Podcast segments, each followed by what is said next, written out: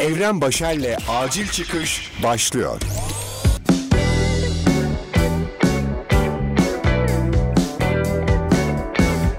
Selam sevgili dinleyen. Ben telefonla konuşurken deftere her daim imzasını atan, garip grup şekiller çizmeyen adam Evren. Acil Çıkış'ın 13. bölümünü dinliyorsun.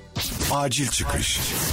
Ne güzel zamanlardı değil mi? Okulu, dershaneyi, işi gücü bitirdiğimiz gibi o kocaman monitörün karşısına oturur, güç düğmesine basar, süpürge gibi ses çıkaran bilgisayarın yavaşça açılmasını beklerdik. Açılır açılmaz otomatik olarak o iki ikon dönmeye başlar ve bizi MSN'in renkli dünyasına bağlardı. Başlasın sohbetler, gönderilsin titreşimler, kırılsın kalpler. Tabii en sevdiğimiz özelliklerden biri de ne dinliyorum özelliğiydi. Seçtiğimiz her şarkı özenle belirleniyordu. Karşıya bir mesaj göndermesi gerekiyordu çünkü. Senin söyleyemediklerin şarkının sözleri, sen de şarkıyı söyleyen oluyordun birden. Ya da dinlediğin şarkılardan ötürü senin ne kadar cool biri olduğunu anlamasını istiyordun. İşte o günleri özleyenler Instagram'ın müzik özelliğinin Türkiye'ye açılmasıyla bir nostalji yaşamış oldular. Nasıl sevindiler, nasıl mutlu oldular belli değil. Daha önce yoga aplikasyonuna dönen uygulama bu sefer de onlarca yerel radyonun arka arkaya sıralandığı bir müzik uygulamasına dönüşüverdi. Her hikaye atladıkça başka bir dünyaya gider oldun. Bir hikayede Zeki Müren elbet bir gün buluşacağız derken diğer hikayede daha önce hiç duymadığım bir metal parçası eşliğinde güneş girmeye çalışan pencere görüntüsü izliyordum. Tabii MSN kullanmış olan güzide neslimiz bu özelliği nasıl kullanacağını iyi biliyordu. Hem de şarkının istediğin bölümünden sözler ekrana yansıyor. Ya bir MSN'ci daha ne isteyebilir ki? Özellik açıldığından beri hangi şarkıların hangi sözleriyle kimlere ne mesajlar gitti? O mesajların alınıp alınmadığı merak edildi. Kimler defalarca hikayelerin kim görmüş kısmına bakıp o listeyi inceledi? Kimler o mesajları görüp heyecanlandı? Acaba benim için mi paylaştı lan bunu diye içinden geçirdi. Çoğu kişi de şikayet etti bu durumdan. Onlar ki MSN kullandıkları günleri çabuk unutmuş olanlar.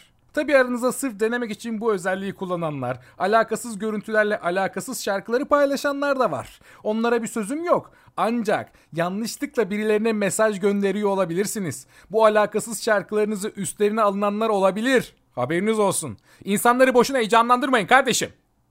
Hayatında hiç MSN'e girmemiş olan bir nesil de var tabii. Onlar bu uygulamayı hangi amaçla kullanıyor? Mesaj gönderme olarak kullanan var mı? Yoksa olay sırf eğlence diye mi düşünüyorlar? Bilmiyorum, bu konuyu genç arkadaşlarıma bir sormam lazım. Merak ediyorum onların düşüncelerini de.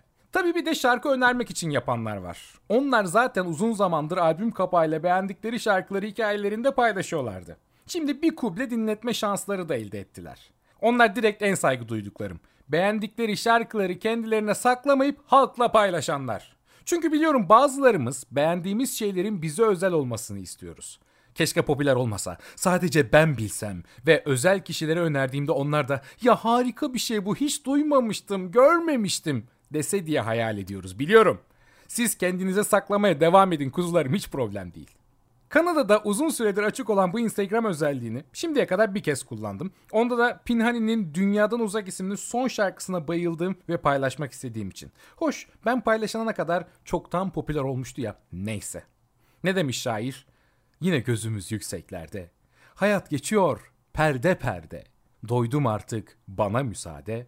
Bir yer bulalım dünyadan uzak. Acil çıkış. Şimdi sizlere Franz Kafka'nın kitaplarından derlenmiş ve bu karantina günlerinde üstümüze alınabileceğimiz 10 sosyal izolasyon önerisini paylaşacağım. 1. Bize katılmak ister misin? Geçenlerde bir iki tanıdığım gece yarısı neredeyse bomboş bir kafede tek başlarına otururlarken bana böyle sordular. Hayır, istemem dedim. 2. Odanızdan çıkmanız gerekmiyor. Masanızda oturmaya devam edin ve dinleyin. Hatta dinlemeyin bile, sadece bekleyin. Sessiz, sakin ve yalnız kalın. 3. Gereğinden fazla insan ilişkisi size iyi gelmez. 4. Her şeyi unut. Pencereyi aç. Odanı temizle. İzin ver rüzgar içeri girsin. Baktığın şey sadece bir boşluk. Her köşede bir şey arıyorsun ama bulamıyorsun. Bulamadığınız kendinizdir. 5. Kapasitenizi insanlarla zaman geçirmek ve konuşmak yerine tamamen kendinize dönmek ve kendini düşünmek için kullanın. Aslında birilerine yetiştirecek hiçbir sözünüz yok. 6. Duygusal olarak etkilenmeyecek noktaya gelene kadar kendinizi diğerlerine kapatın. Bundan dolayı bırakın herkes size düşman olsun. Bir süre kimseyle konuşmayın. 7. Kendinle bile neredeyse hiçbir ortak yanın olmasın ve bir köşede sessiz sedasız oturun. Nefes alabildiğiniz için mutlu olun. Nefesi bu memnunlukta kullanın. 8. Kimsenin nerede olduğunuzu bilmemesinin tadını çıkarın bir süre. Keşke bunu hep devam ettirebilseniz. Adam resmen 20. yüzyıldan nereye gittiğini, neler yaptığını durmadan paylaşan, her anını bir yerde etiketleyenlere laf yetiştirmiş. Bu nasıl bir öngörü yiğidim? 9.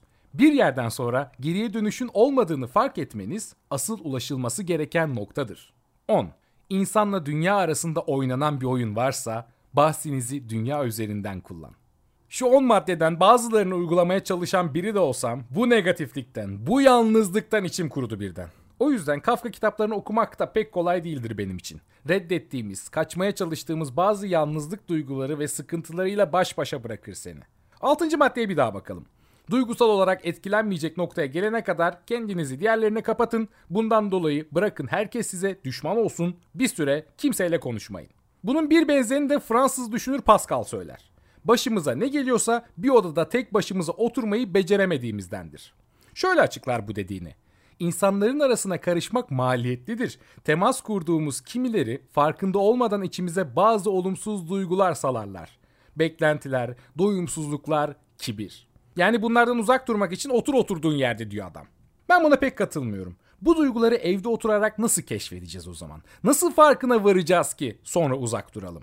Covid için pek işe yarayan bir yöntem olmasa da fikir ve düşünceler için sürü bağışıklığına ihtiyacımız olduğunu düşünüyorum ben. Evde oturup insanların düşüncelerinden uzak durarak bunu başarabilir miyiz gerçekten? Hoş, bu sevgili yazar ve düşünürler internet çağında yaşamıyordu. Artık her türlü insan düşüncesiyle şu an benim de yaptığım gibi internet sayesinde muhatap oluyoruz. Evlerimizde otururken de bu bulaşmaya maruz kalıyoruz artık. Pascal bugün yaşasa belki sözünü şu şekilde değiştirirdi. Başımıza ne geliyorsa bir odada tek başımıza, elimize telefon veya bilgisayar almadan oturmayı beceremediğimizdendir. Bunu bir düşün sevgili dinleyen. Bunu bir düşün. Acil çıkış. Acil Çıkış'ın 13. bölümünü dinlediniz. Twitter ve Instagram üzerinden beni takip ederek yeni bölümlerden haberdar olabilirsiniz. Bu podcast'i şu an nereden dinliyorsunuz bilmiyorum ama Instagram, Spotify, Google ve Apple Podcast üzerinde de aktif olarak bulunduğunu belirteyim. Görüşmek, takip etmek ve evde kalmak üzere.